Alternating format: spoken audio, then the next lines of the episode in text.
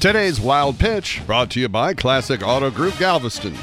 Like Houston, drivers in Charlotte, North Carolina had to deal with dangerous conditions this week.